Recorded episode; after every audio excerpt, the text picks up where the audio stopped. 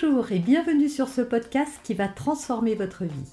Je suis Noémie de Saint-Cernin, je suis coach certifié RNCP, auteur de plusieurs livres best-sellers, conférencière, formatrice en développement personnel et en parentalité, référente pour les médias, entrepreneuse, épouse et maman de trois enfants.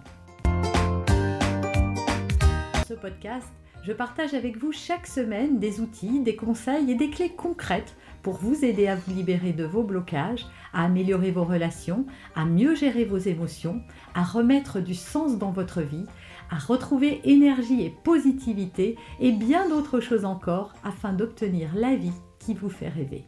On va parler responsabilisation, comment responsabiliser son ado, comment faire en sorte qu'on lui donne une consigne et qu'il s'y tienne, comment faire qu'il respecte ses temps d'écran. Voilà, si c'est des questions que vous vous posez et que vous cherchez des réponses, eh bien j'espère vous donner toutes mes clés, toutes mes astuces, tous mes conseils dans cette nouvelle vidéo. Mais avant d'aller plus loin, je vous souhaite un merveilleux Noël, de très belles fêtes en famille. Voilà, c'est euh, l'occasion de passer du temps avec les gens qu'on aime, du temps de qualité, de fabriquer des souvenirs à vos enfants. Donc j'espère que vous passerez de merveilleuses fêtes. En tout cas, du fond du cœur, je vous souhaite un merveilleux Noël responsabiliser son ado face aux écrans, on va voir sept points dans cette vidéo. Premièrement, je voudrais que vous compreniez que les écrans créent une addiction chez vos enfants et très vite l'addiction se crée. Pourquoi? Bah, Parce que ça euh, active euh, du plaisir à l'intérieur du cerveau de votre enfant et donc quand ce truc-là est activé, il en demande encore, encore et encore, ce qui fait que votre enfant a du mal à s'arrêter, a du mal à se euh, responsabiliser sur ça. Alors c'est vrai que euh, on, peut se dire qu'on va pouvoir le responsabiliser, lui faire confiance, on a envie de ça, mais il faut pas perdre de vue cette partie addictive qui fait que oui, il aimerait bien arrêter, mais que non, il est quand même appelé et que c'est difficile, vu l'immaturité de son cerveau, de résister à ça. Et ça m'amène à mon deuxième point qui est la tentation.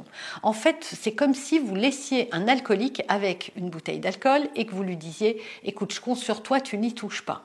Ou que vous laissiez un enfant avec des chamallows, j'avais partagé une vidéo là-dessus et que vous leur disiez bah, si tu les manges pas, tu en auras le double après. Et en fait, la tentation est tellement forte que l'enfant a envie d'attendre. On en voit certains avec cette truc de chamallow, ils mettent même leurs mains devant les yeux pour euh, plus regarder ce chamallow qui est tellement tentant. Et résultat des courses, il cède. D'ailleurs, même nous, en tant qu'adultes, c'est difficile parfois de se responsabiliser par rapport à nos finances, par rapport euh, au chocolat ou au dessert, etc. Donc, on ne peut pas en vouloir à un enfant qui, lui, a en plus un cerveau immature, de ne pas arriver à résister à la tentation.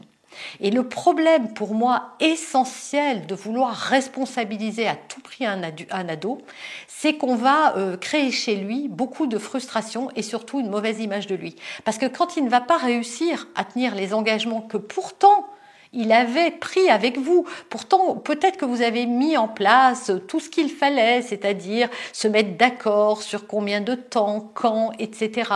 Euh, vous l'avez bien regardé dans les yeux et lui, il voit qu'il n'a pas réussi, il se sent nul, il se sent être un mauvais enfant, il se dit qu'il est vraiment trop bête. Et ça, c'est pas bon. C'est pour ça que je ne trouve pas personnellement, et ça m'appartient, que responsabiliser un enfant, en tout cas attendre qu'il y arrive, est une bonne chose. Ce qu'il faut, c'est vraiment lui dire, écoute, tu n'y es pas arrivé, c'est normal, c'est très addictif. Et donc, il y a d'autres méthodes pour arriver à faire en sorte qu'il ne reste pas trop longtemps, et on va les voir dans cette vidéo. Mais avant de voir les solutions, je voudrais aussi que vous ne jugiez pas votre enfant. Hein, ça va avec ce que j'ai dit avant. Maintenant que vous savez comment est fabriqué son cerveau, euh, ce qui est activé à l'intérieur de son cerveau et qui fait qu'il a envie d'encore plus, et ce truc de tentation, eh bien ne le jugez pas. Voilà, vous ne vous jugez pas vous quand euh, voilà vous savez qu'il faut pas prendre un verre de vin parce que ça va être en trop ou quand euh, vous devriez résister à ce énième carré de chocolat.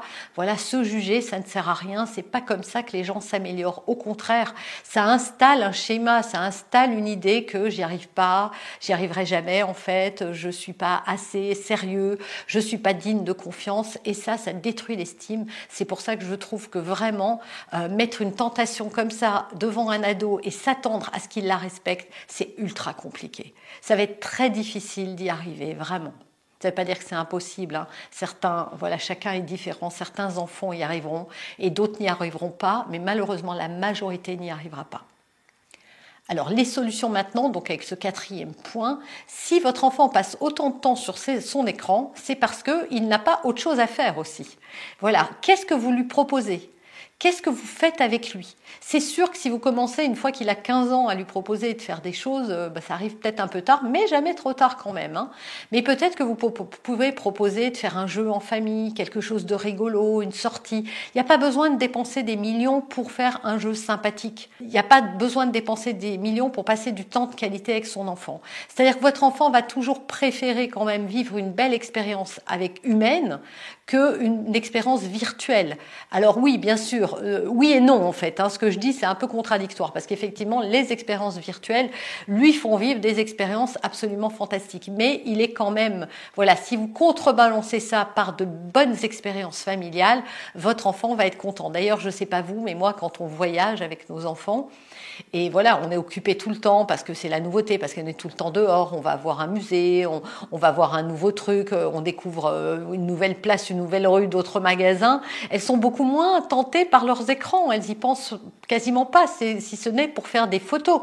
D'abord parce qu'elles n'ont pas le temps, c'est pas en marchant, surtout pour moi c'est interdit qu'on va scroller euh, ses réseaux sociaux. Donc évidemment, et est-ce qu'elles se sentent privées à la fin de la journée? Est-ce qu'elles sont comme... Ben non, en fait. Elles n'y pensent pas. Pourquoi? Parce qu'elles sont complètement occupées. Souvent, on laisse les enfants un peu livrés à eux-mêmes et on voudrait qu'ils prennent un livre ou qu'ils s'occupent tout seuls. Ben non, c'est à nous d'encourager ça en proposant des choses, en faisant des choses avec les enfants. Cinquième chose très pratico-pratique, j'ai déjà fait des vidéos là-dessus, c'est d'installer des applications qui vont couper le truc. Parce que, encore une fois, c'est trop compliqué. Franchement, d'arriver à ce que votre enfant résiste à cette tentation. Donc, moi, je vous avais parlé de l'application Kidlocks.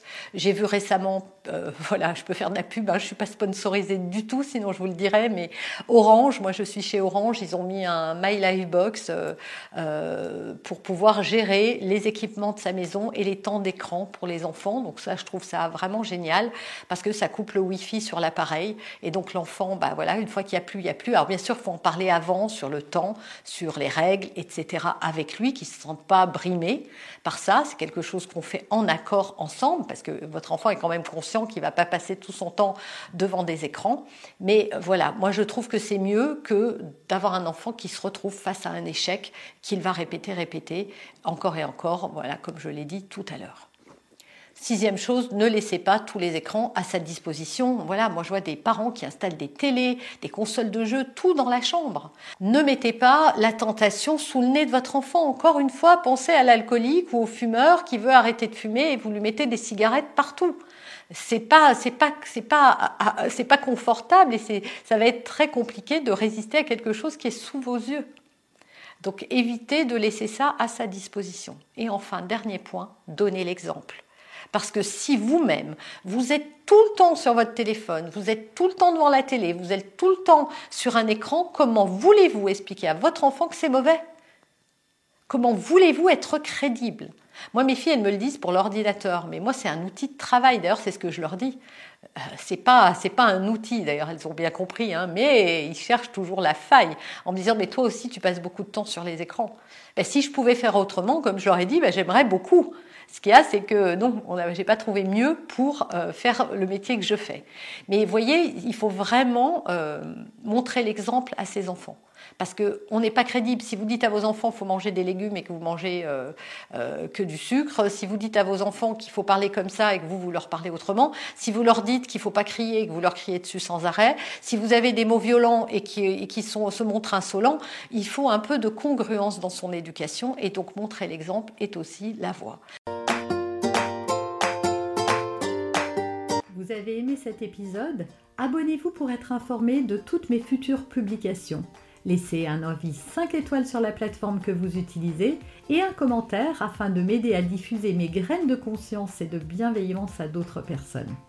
Vous pouvez aussi, si vous en avez envie, partager ce podcast à vos amis. Merci, merci d'avance pour votre soutien. Pour aller plus loin, vous pouvez me retrouver sur ma chaîne YouTube, mon site internet et mes réseaux sociaux. Ils portent mon nom, Noémie de Saint-Cernin. Et si vous souhaitez aller plus loin et vous faire accompagner, venez rejoindre mes programmes de coaching et mes accompagnements. Tout est indiqué sur mon site internet www.noemiedesaintcernin.com dans la rubrique Mes coachings et formations. Vous pourrez également télécharger gratuitement les coffrets cadeaux que j'ai spécialement concoctés pour vous. À très bientôt